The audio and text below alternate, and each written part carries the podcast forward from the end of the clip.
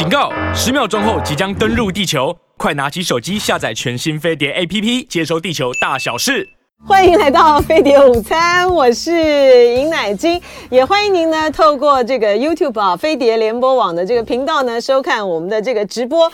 我们今天呢请到呢非常受到欢迎的这个蔡正元委员啊，要来跟我们聊聊国内国际的两大块的这个大事啊。这个郑元兄呢，我们认识非常久啊，对啊，这个很。也很久没有，你很久没有上我的这个节目了，对不对？没有啊，因为你一直没邀请我，所以我不是说很受欢迎的，很受讨厌的。你乱讲，对啊，欢迎欢迎欢迎这个郑元兄，我应该看哪边？看这里，看这边，看这边，看这边，跟大家这个打打招呼啊啊！也谢谢这个呃老朋友、新朋友呢呃，透过我们的这个直播呢来听这个郑元兄的这个评论呢，有国际跟国内两大块啊。在国内的这个部分呢，我们刚才在进这个节目前的时候呢，谈到呢这。两天呢，最热门的一个话题就是陈宗彦的这个情色风波，这个风暴啊。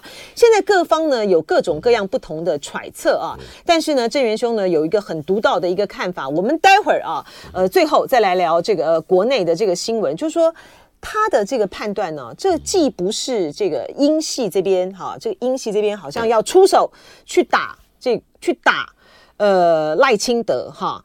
然后也不是这个呃检察官，就是林仲斌这个检察官呢，他因为在查呃有关于呃远景呢包庇这个酒店业者的这个事情之后呢，被控这个违法监听，也不是检察官那边，那到底是什么呢？那这个的背后的猫腻是什么？学问在哪里？我们待会跟大家讲。我们首先呢，还是要从大家非常关注的，就是布林肯跟呃王毅啊在慕尼黑的峰会见面，然后双方呢针对有关于。气球的问题哦，好像这修就对骂了哈啊，就是而且事后彼此发出来的这个新闻稿用词都还蛮凶的啊，呃，但是我觉得这个事情好像不这么单纯，不是这么的，就是说从他们彼此之间的相骂哈，就来讲说啊，中美关系呃是不是降到尼克森访华之后的冰点，或者是说呢，吵完以后呢，这一页就翻过去了啊。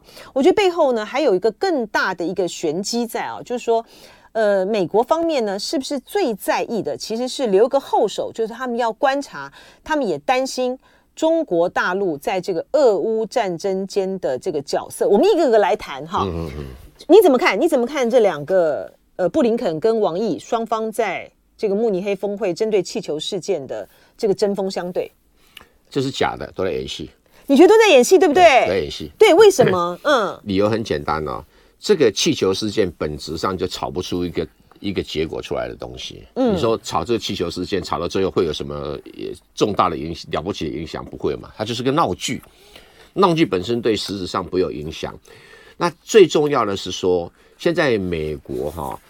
有一个很大的一个问题，就经常把内政问题变成外交问题，把外交问题变成内政问题。嗯嗯，他们因为政治体制是所谓的民主政治的运作方式，然后民主跟共和两党的实力又很接近，很接近的时候，就经常害怕这个丧失了关键少数的选票。对，不管是众议院的席位，不管是这个实际上各州的选票，都很害怕失去。嗯，所以为了要把握住这种关键少数，大家不断的制造一些有的没有的事件。嗯，那现在美国的民民间的气氛里面，对反中啊是一个主流，所以害怕失失去这个主流的选票，所以不断的能够做文章就做文章。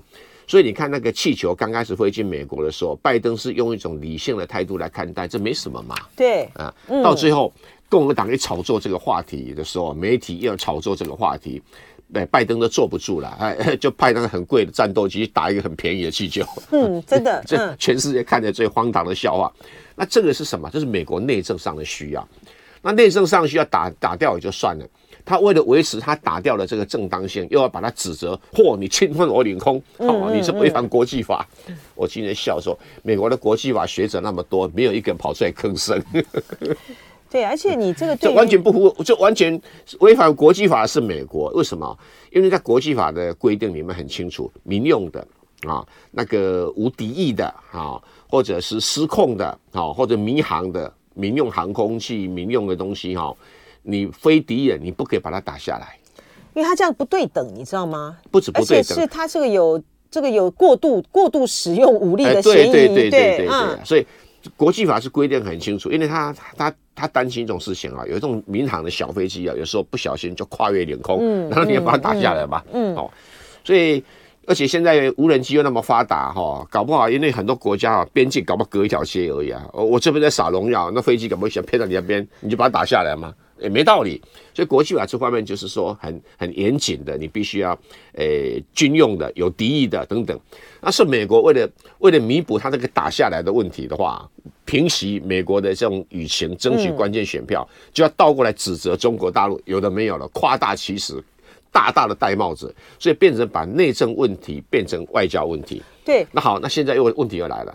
布林肯啊，明明跟王毅并没有约好在慕尼黑会议见面，所以布林肯就要你急急忙忙冲击说：“呃，你那边还没有五分钟时间，我跑过来一下，到底讲什么？没有人知道。”那马上发布一个，听说一个小时了，嗯，一个小时，最后见面一个小时，洋洋洋洒洒的写了一大堆，嗯，哎，这个骂中国大陆的话，它里面骂的它有个含义的哈。第一个含义就是说，我本来就是要做大内宣用的，我是把外交当内政来使用，嗯，所以我必须写了一个文章啊，看起来是什么？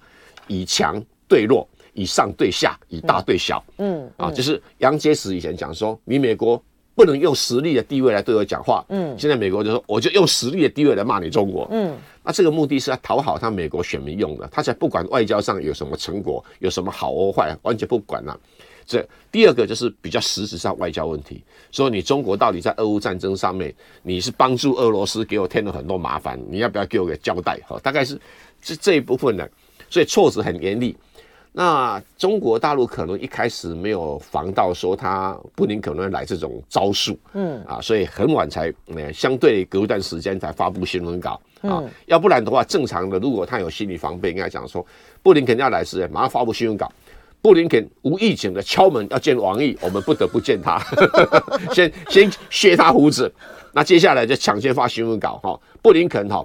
这个呃满满嘴酒气哈，讲一些语无伦次的话哈，先修理他。可是美王毅在后来好像比较君子风度一点，虽然措辞也强烈，但相对的比较文雅哈。嗯，所以你可以看得出，这中美较劲在这个话题上面哈，基本上是都是一个是吵架给他美国人自己看的，一个是不得不回应他，以作为。对国内舆论者一个交代，对，就是双方的这个呃都有这各自方面对内交代的需要了哈。可是因为布林肯的他的措辞啊，不管是在很强烈会前啊，或者是会后接受访问的时候，一再强调说中方没有道歉哈，这跟。拜登之前的时候的那个讲话其实是不符的哈，就拜登他就说，呃，我要跟这个习近平通话呀，我不道歉啊，对哦，然后这个呃，我们我们没有必要道歉，但是呢，我也要跟这个呃习近平通话，所以从拜登的角度来讲，好像这件事情已经处理到一个地步了啊，他其实是应该要有一个不同的空间，可是就美国来讲。他还没有打算在这件事情上面呢去收手，我觉得他在制造一个舆论的气候。这个舆论的气候呢是在看，因为看到了呃王毅呢在这一次的慕尼黑峰会，然后他之前的时候去访问意大利啊，访问法国啊，对对，他的成果呢是非常的非常的好的哈。比如意大利的总理要到中国去访问，好，然后法国的这个总统要到这个中国去访问，哎，他们还说他们要参加“一带一路”高峰会，对，没错。而且呢，我觉得最最让这最让这个美国呢在意料之外的，应该是呃，王毅呢主动宣布了说，二月二十四号的时候，习近平呢会针对乌克兰提出一个乌克兰的和平方案。嗯，对，中国立场，对中国立场，然后他就提出一个这样子一个安全文件啊，对于乌克兰和平啊安全文件的一个看法。呃，这就会使得呃，王毅呢，他在结束了呃，在慕尼黑会议之后，他今天嘛，二十号，他就要到这个俄罗斯去访问。对，我觉得就美国的立场来讲，看到呃，中国在跟欧洲，这欧洲显现在显然要跟这个中国呢，要回头啊，要去中国两边关系要要回来，而且显然要在俄乌战争中扮演一个关键的一个角色的时候。我觉得美国是不愿意见到这样的结果，而且是七上八下的。美国当然不愿意这个中国太过于亲俄的第一个，嗯，第二个也不愿意中国在这个属于欧洲的事务啊有太大的发言权，这是这是第二件他达成的。第三个，他希望说弄俄乌战争啊来对中国泼脏水。他有三个战略层次上的一个需要哈。那现在眼看着中国在脱困，因为中国很清楚说，你要把我绑上这个战车，呃，用中国的话说说，老子才不那么傻，对不对？好，所以他现在就是第一个哈，他他。他很清楚了，就是要把这个俄乌战争的责任归到美国身上去。王毅的在在安全会议里面讲的话，他正式讲话的时候就讲得很清楚嘛，哈。嗯。那现在就是说，接下来铺陈下去哈，他还跟马克龙达成说，我们要主张多边主义，不要讲单边主义。在讲谁啊？嗯，嗯，United States of America。对啊。那这个 更不用说其他的，意大利本来就是美。在二零一七年开始就参加“一带一路”的论坛了。对，国际。那事实上，美国主导的其他国家、西欧国家都没有人参加。嗯，那今年法国说我要参加，那法国参加，德国参不参加？你德国参加，西班牙要不要参加？那就松动了美国的桩脚嘛。对，美国是从来不参加，而且拉着印度不参加，印度不参加情有可原。那跟中国大陆之间呢，就是有纷争。对对对，争议很多。但是如果西欧国家都参加，你说印度参不参加？嗯，何况你还金砖国家的一个，嗯、所以你也会参加。那请问你，二零二三年不是变成习近平的外交大胜利吗？对，就是这个，这就使得这个呃，美国呢很焦虑。对他一方面呢，他想要借着这个气球事件，你看他在这个气球事件之后，跟日本呐、啊，哦，然后就谈哦，这个这很很重要，然后跟欧洲啊，也在那边想要把这个气球的这个事件呢，塑造成是一个中国大陆呢，在这种呃，在这个。外在在空间上面啊，去监视全球的一个危机。可是你看到像这次马克宏啦，或是没有人提啊，没有人谈。其实布林肯就美国的这立场来讲，现在最关切的，真的还是俄乌战争的问题啊。所以说呢，呃，他们担心就是马上这个。呃，王毅他就要到俄罗斯去访问了哈，在这个一周年，俄乌战争已经一周年的时候，他们很担心这个中国的立场到底是怎么样啊？就是有没有可能啊？有没有可能中俄之间的结盟呢更深化？哎，你知道吗？很有意思啊，就是说。一方面呢，美国就透过这个《华尔街》这个日报啊，透露那种讯息，说什么呃，中方要去呃提供致命武器啊和弹药给这个俄罗斯。布林肯在接受访问的时候也这样讲。但是其实拜登他在呃在美国的这个记者会。的时候呢，记者问到他有关于中俄之间关系的时候，他说他不觉得中俄关系会很好，哎，他也不觉得他们的结盟关系会深化，所以美国在玩什么？一般来讲，我们所谓的结盟讲的主要是军事结盟。嗯嗯，中俄之间呢不会有军事结盟的关系，因为这不符合中国的利益，因为中国跟所谓的中亚哈，跟呃东欧跟西欧都要维持一个很。还不是太坏的关系，要不然他“一带一路”就无法去进行嘛。对，“一带一路”是中国的基本利益嘛，所以他不可能为了这个事情去破坏这个“一带一路”的基本利益。所以你说会跟俄罗斯军事结盟不可能，会不会提供这个致命武器给俄罗斯，就绝对不可能，也不符合他的利益。但你说，因为两方面的经济往来、工业产品的往来，那有些工业产品的军民两用的零组件，你说不卖给俄罗斯，这个也不近人情。嗯，你说要中国对俄罗斯进行制裁，也不可能。哎，他不可能做到这个地步去去得罪俄罗斯，因为俄罗斯毕竟是中国最重要的一个。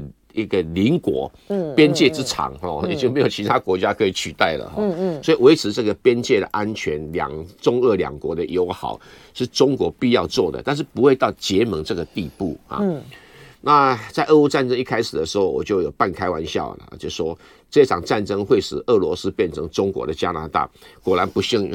严重，几乎就是如此了。因为中俄罗斯不依赖中国，它的经济状况会每况愈下。嗯，但你不能说，因为他在经济往来上面支持俄罗斯，就表示说你在支持俄罗斯打一场乌克兰战争。嗯，这个理论也拖得太远。所以美国媒体现在要对中国诶泼脏水，那中国要讲说我的中国立场和平方案是什么？嗯，那中国立场的和平方案一定是劝和不劝吵嘛。嗯嗯，那劝和不劝吵就是要怪那个谁不劝和的，就怪美国不劝和的。嗯，那中国在在这里面呢，它事实上啊，它也扮演不了什么太大的角色啊。怎么说呢？因为俄乌克兰要不要停止这个战争，要不要签停火协议，主导者是美国，不是俄罗斯，也不是中国。嗯啊，那对俄罗斯来讲，它的内部政治上的需要，它必须要把这个乌克兰去军事化。嗯，那所以现在乌克兰的军队死伤人数惨重。他现在的征兵已经到了第九轮征兵，嗯嗯，那我们台湾当然看不到这些消息，可是你从一个军事战略的角度来讲，你为什么要一轮征兵、两轮征兵、三轮征兵？表示你前面的这军队军队的死伤惨重，对，你才需要这么做嘛。那俄罗斯只有征兵一轮而已啊，所以相对的来讲，就表示就乌克兰九轮。俄罗斯就一轮，对，就表示说俄罗乌克兰的这种这种诶状况比较不好哈。嗯，那这很惨烈了。那我我们是从客观去看，不是看今天说啊哪个影片呢？俄罗斯呃军队啊被消灭了。像前段时间台湾的后其实有个媒体啊报道很好笑，他说哎呀俄罗斯有一个什么一五五旅啊，或者五千个人都被消灭，看到新闻没有？嗯嗯嗯。我说我怎么看怎么笑，因为俄罗斯一个旅很少超过三千五百人，你怎么可能五千人被消灭就还能够维持在？在那边，所以这就是事实上面的刻意的。那我们我们要维持一个冷静啦，我们不必偏俄罗斯，也不必去当乌克兰拉拉队哈。那中国就是这个立场，嗯啊，中国的利益应该应该不是讲中国的情绪啊，中国的利益就在这立场哈。所以中国不会去介入这些东西，只是呃什么联合国啊架构啊，呼吁两方面和平。因为俄乌战争啊有两个特色，这其他国家很少看到了。第一个，它是国与国的战争。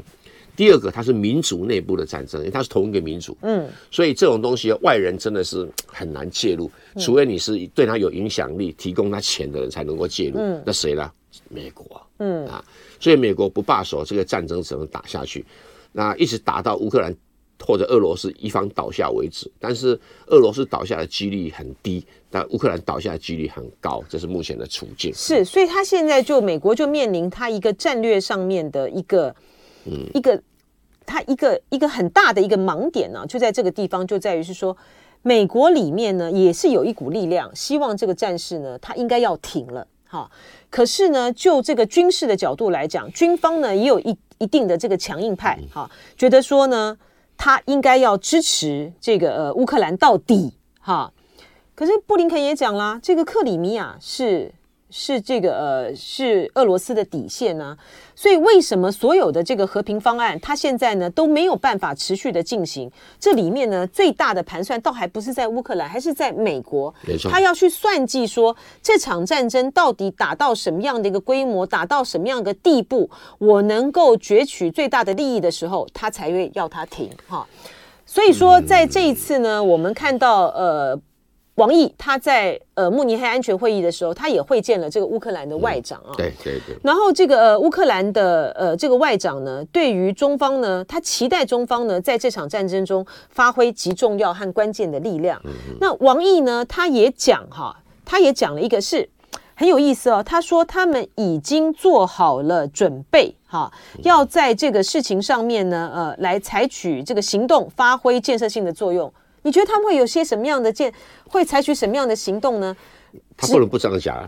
那个安，习近平要发表的这个安全文件啊，二月二十四号，代表中方要介入了吗？应该这么讲啊，中国是有默默在支持乌克兰，但仅限于难民哈，跟一般民生的状况，嗯、他们诶给乌克兰蛮大的协助，所以乌克兰你也不好意思对中国说什么。嗯，乌克兰把所有人都骂了一遍，有没有骂中国？没有，没有，对，有没有骂美国？没有，所以中国、美国没骂，因为其他都骂光了。对，而且到现在呢，这个王毅还是讲，就中国跟乌克兰，我们是战略伙伴呢，没错，对不对？然后乌克兰也是说，也是强调，就是说，对于中国来讲呢，他希望中中方能够在呃政治危机解决上面的这个立场呢，他们是非常非常重视的。没错，没错，没错。就表示说，中国是有扮演呃俄乌战争互通讯息的一个角色，嗯，但如何把这个互通讯息的角色啊，能够提升为一个帮忙解决问题的角色，嗯，这一步是要跨得很大。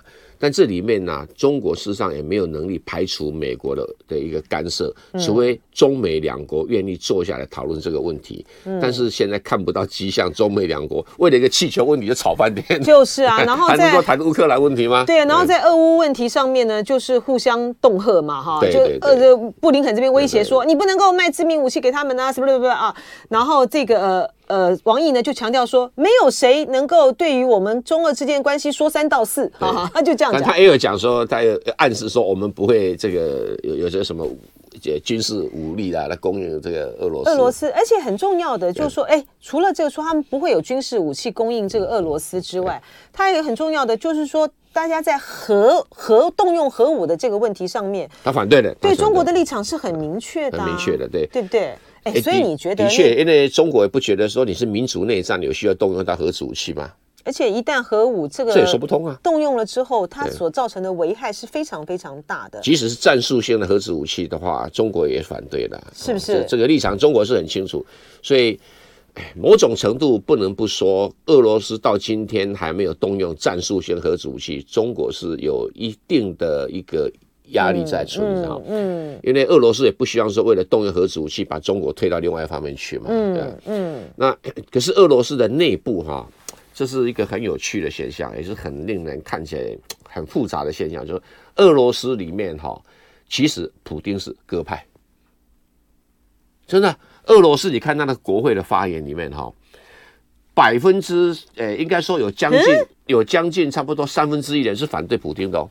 嗯，反对的理由是说你不动用核子武器。对 哦啊哦，包括那个前段时间女儿被杀死的那个杜维基，在杜金看不什么翻译哈。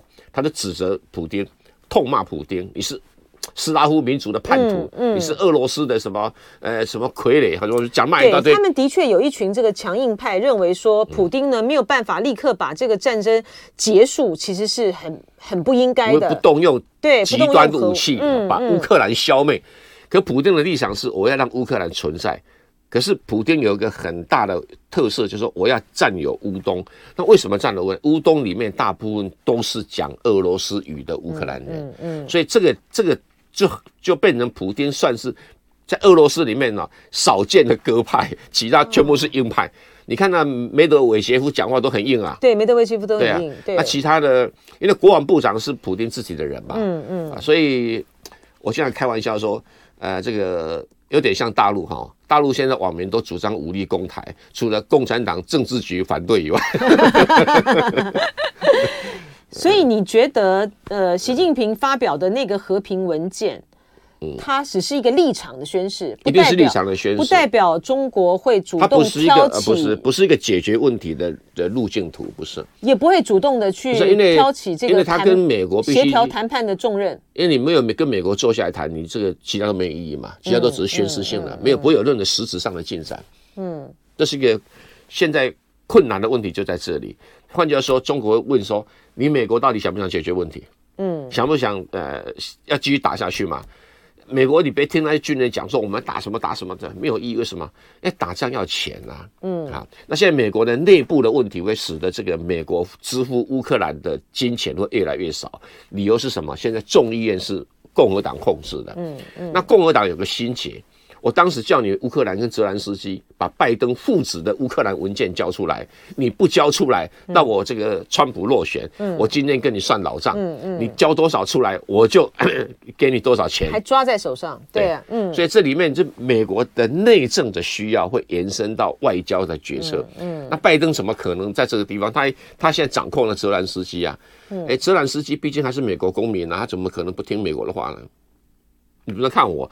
乌克兰双重国籍是正常的，嗯，所以乌克兰的高层，包括泽连斯基是美国公民，没什么好压抑啊，嗯，所以这个、呃、蔡正元博士呢，今天讲一个，普丁呢是鸽派，哈，然后泽伦斯基就俄罗斯政坛来讲是鸽派，鸽派啊，泽伦斯基呢是美国公民，他就听着他的呃老大哥的这个话啊，对，然后呢，呃，我们的这个网友呢，呃，叶小爷他说，俄罗斯呢也不需要中国的军火，他说还是要看欧洲啊，欧洲受不了。呃，已经受不了了。中方的建议就是欧洲下来的台阶。那如果欧洲坚持的话，中方的建议也只会当做耳旁风。就是说，一个坚持和平的这个立场，的确你讲的没有错，叶小燕讲的没有错。就是说，大大陆它现在呢摆在这个俄乌战争的这个局里面，它要关切的利益呢是多是多重的。没错，没错，没错，是多重的。今天呢，如果说。他真的是什么提供武器给这个俄罗斯的话，中国会那么傻啦？对，他怎么对这些其他的这些的国家交交代啊？而且呢，这也跟王毅呢这一次到欧洲去，然后呢中欧之间呢吹起的这个就是双方的关系呢快速的回温的风向呢是完全不同的。中国不会那么笨呐、啊，你想想看哈、哦，哎、嗯。现在讲也许太早，可是大家以后仔细想一想，你怎么知道哪一天俄罗斯跟乌克兰不会恢复友好关系？那你不是，嗯，里外不是人，嗯，不是趴在地上吃狗屎，就是就是说难听点，就不这样子。对，中国又不是白俄罗斯，也不是对呀对呀对，他没有，你们毕竟是俄罗斯，必要俄罗斯民诶斯拉夫民族一环哦，嗯，你要知道哈，俄罗斯人跟那个乌克兰人的通婚比例哈。比我们台湾的本省外省通婚比例还高哦，你不要忘记这个事情哦。有举个例子，对，俄罗斯的的国防部长哈，诶，绍伊古啊的妈妈是乌克兰人呢。你你要知道这个一个，所以这种血缘关系这种太深了，不可能打得太狠啊，不像那俄罗斯里面那些比较极端派的哈，嗯，因为他们认为乌克兰有一部分人哦，根本用他们的眼光来看，嗯，哎，他们根本就是。哎，汉奸吧？他们他们会认为这样子，因为这不是现在，是历史所形成的啊。嗯嗯，所以这个复杂程度会出乎我们意料之外。比如说，这个泽连斯基是犹太人，他既不是乌克兰语语人，也不是俄罗斯语的人。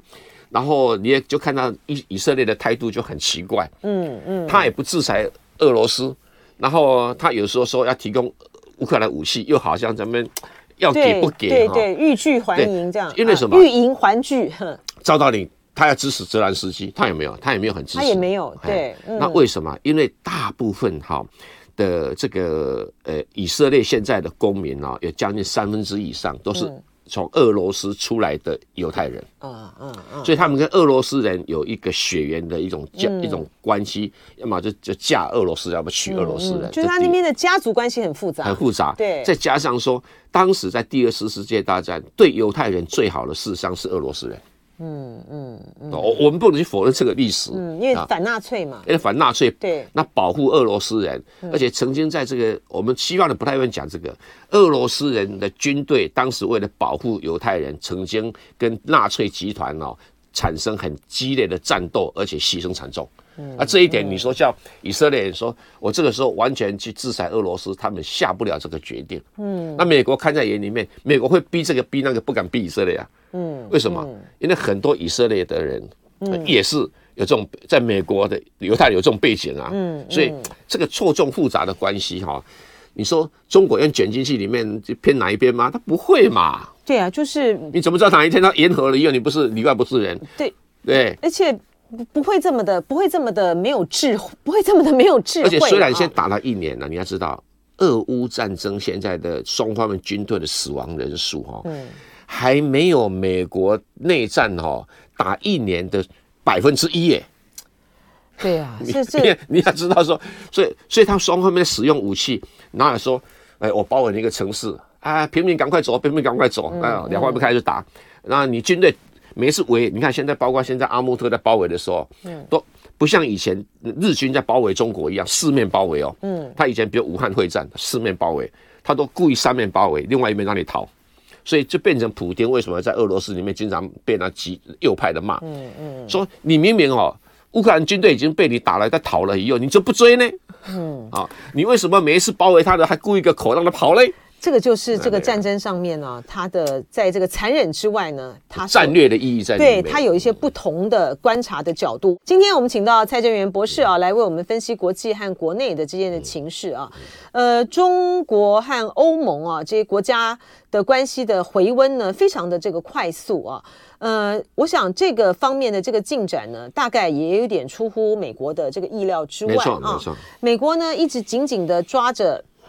这个欧欧盟这些国家，呃，不管是在俄乌战争的问题上面，在这个围堵中国的这个问题上面呢，呃，拜登呢就很自豪说：“哎，我们这个是个民主同盟啊。”可是你看到这次在呃慕尼黑的会议的这个期间，王毅走访这些国家，这些国家呢其实有点憋不住了，哈，所以他们希望呢能够要。要从美国的掌控中脱困啊，要去在俄乌战争中脱困，要在这个美国的掌控中脱困，要跟中国呢回复他们的这个关系，因为在疫后大家都希望能够经济能够快速的起来呀、啊。你要注意到，慕尼黑安全会议是全世界最大的这种智库大会，嗯，所以它不会有什么宣言，不会有什么共识，也不会有这些什么决议都不会有，它就是个智库，大家互相交流用的而已。那因为都是重要的议题，而且历史最久，它比新加坡的香格里拉论坛影响力还要大。哦、对对对。大多那你就看到哈，他的慕尼黑的开会之前有一份安全报告，就列举现在当前全球的各种呃安全危机是哪些。嗯，其中有几项我看了什么笑翻了。那第一个就是说，中国跟俄罗斯挑战美国所主导的国际秩序，这是一个安全危机。第二个，他说美国不受信任也是国际秩序的安全危机。那。还蛮持平的，你你好像不太诚诚恳的，我觉得还蛮持平，就表示这是以欧洲人为主导的一个安全会议，对对对，他们心中对美国有所怀疑，嗯嗯嗯，跟赖清德不能以美论刚好相反，他公然内入会议的一个议题里面去，嗯嗯。所以你可以看到会场里面的言论，几乎没有人去什么批评中国，也没有人去指责中国，几乎都没有这个声音。以前动不动的什么新疆问题啦，什么强迫劳动啦，什么香港问题啊，会里面几乎没有。像欧洲舆论这方面突然间一夜消失了，因为他们欧洲发现说，他现在的战争疲困，说乌克兰的疲倦疲倦症哈，或者疲劳症。他们现在没有中国帮忙撑一下不行了。嗯，第一个有很多的原物料太贵，没办法生产，必须要有中国来扩大生产来供应，而且他们的天然气的供应啊，中国竟然帮了，在这个时候还愿意帮忙。嗯，因为中国跟美国哈被迫。当年被被川普强迫购买一个天然气的长期合约，没想到中国反而赚到钱。嗯，然后中国就把这天然气的合约一部分呢转给德国。你知道德国心里怎么怎么想？就是啊，我以前骂你新新疆，我现在怎么骂得出来呢？而且那个美国把那个北溪给炸了，对，然后还卖三倍的价格卖给呃四倍的价格卖给欧洲，这个欧洲人这简直是对，只要是德国哈很惨嘛哈，有苦难言呐，对，所以现在。德国的这个舆论正在翻转，可是一下子又转不到那一边去，因为毕竟这个美国长期在在这个欧洲经营很深入嘛，哈，哎，就像在台湾经营也很深入一样。是是。所以这个对于这个马克宏愿意讲出来说，我们要共同哈多边主义，不要单边主义，已经很不容易。马克宏又要率先参加“一带一路”的论坛，又很不容易了哈。那意大利本来就参加“一带一路”论坛，比较没什么稀奇啦哈。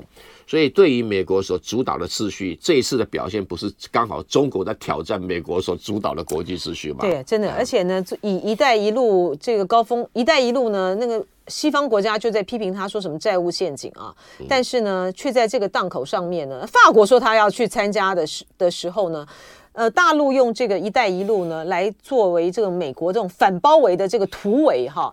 好，因为那个网友在问了哈，就是说会不会谈这个国民党的这个初选啊？拜拜，我们最后的那个时间呢，很快的，请这个呃委员哈来对几个话题来谈。第一个，陈宗彦的这个事情，你研判是哪方面出手？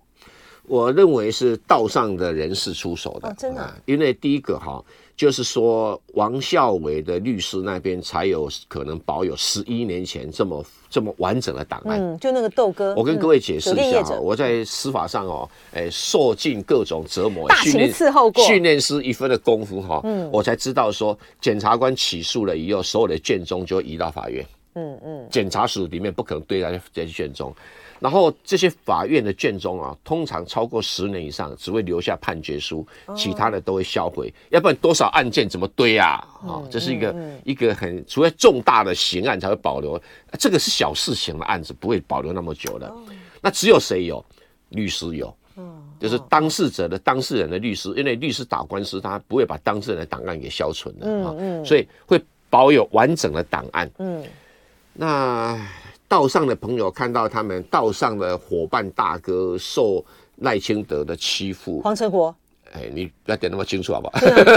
对哦，所以难免会帮他主持公道。哦，是这样。资料整理整理啊、嗯、啊，就找一个他熟悉的立法委员，那么、嗯、一丢就出来了哈。嗯。所以这等于是给赖清德的一个警告，所以我才会讲说赖清德现在深陷危机。你今天对于这个。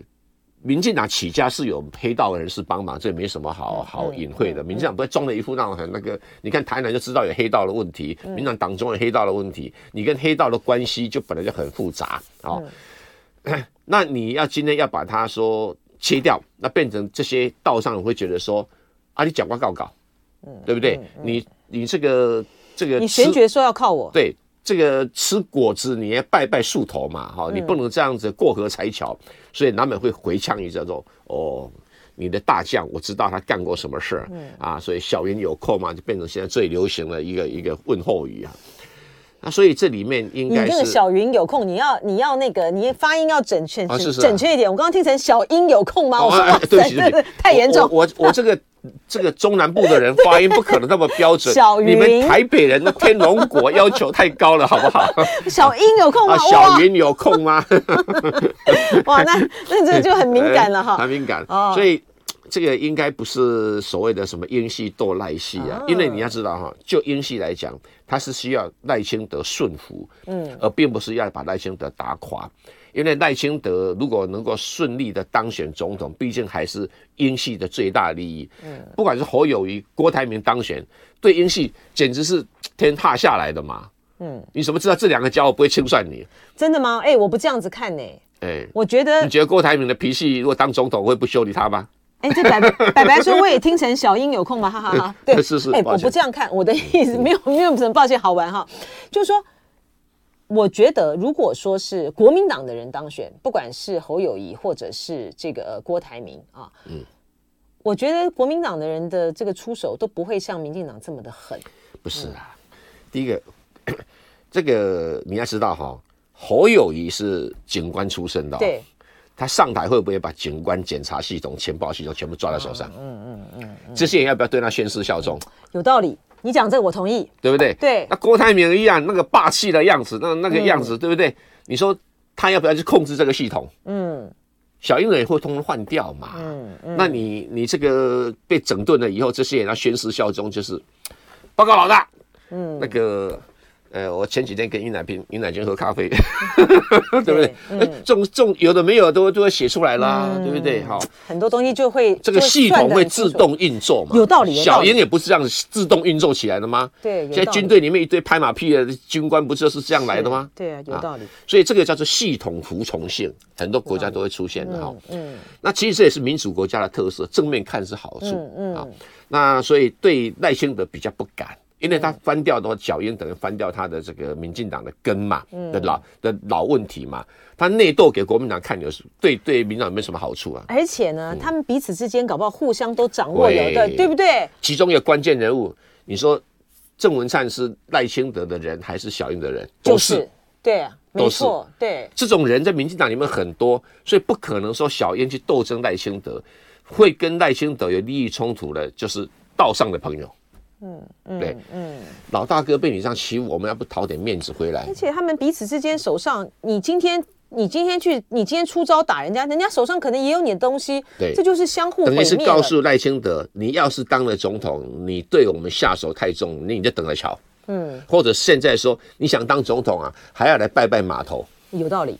然后，哎，你刚才呢？这个你都已经是讲过说，如果国民党提名郭台铭，你就要退党支持赖清德了。你刚才竟然会在讲说，哎，如果这个侯友谊当选总统，还会把郭台铭想进去？怎么会这样？他有当选可能性啊！不，我讲那一番话哈，是年轻气盛哈，哎，这个一时不察，哎，对啊，因为我是在模拟当时郭台铭哈，当时在修理国民党的用语嘛，啊。你为什么会那么的坚决？就是说，如果说那倒没有啦，我我是说，一个政治人物哈，你郭台铭想要当国民党的总统候选人，想当选总统，你一定要把那个那种关键的一个一个过程里面的一些恩恩怨怨做某种程度的处理，嗯，这是一个政治人物一个成熟的最基本的要求嘛，嗯，那我就不懂郭台铭旁边那政治幕僚是是什么？是吃披萨的，是不是？这个时候要吃担仔面。哦，要吃牛肉面才知道是什么出这问题。因为举个例子，好，国民党提名你了，民进党就出来说，你不是说国民党是腐朽分赃的政党，你怎么还要去争取他提名？你不被打惨了？嗯，你骂民进党说朽木为官，你当时说国民党也没有比这个轻啊。嗯，好，就把你那是当时讲的气话，你现在讲到年轻气盛，那我就用一个比较比较强烈的对比告诉你。嗯，哦，你如果不做这么一个抚平的话，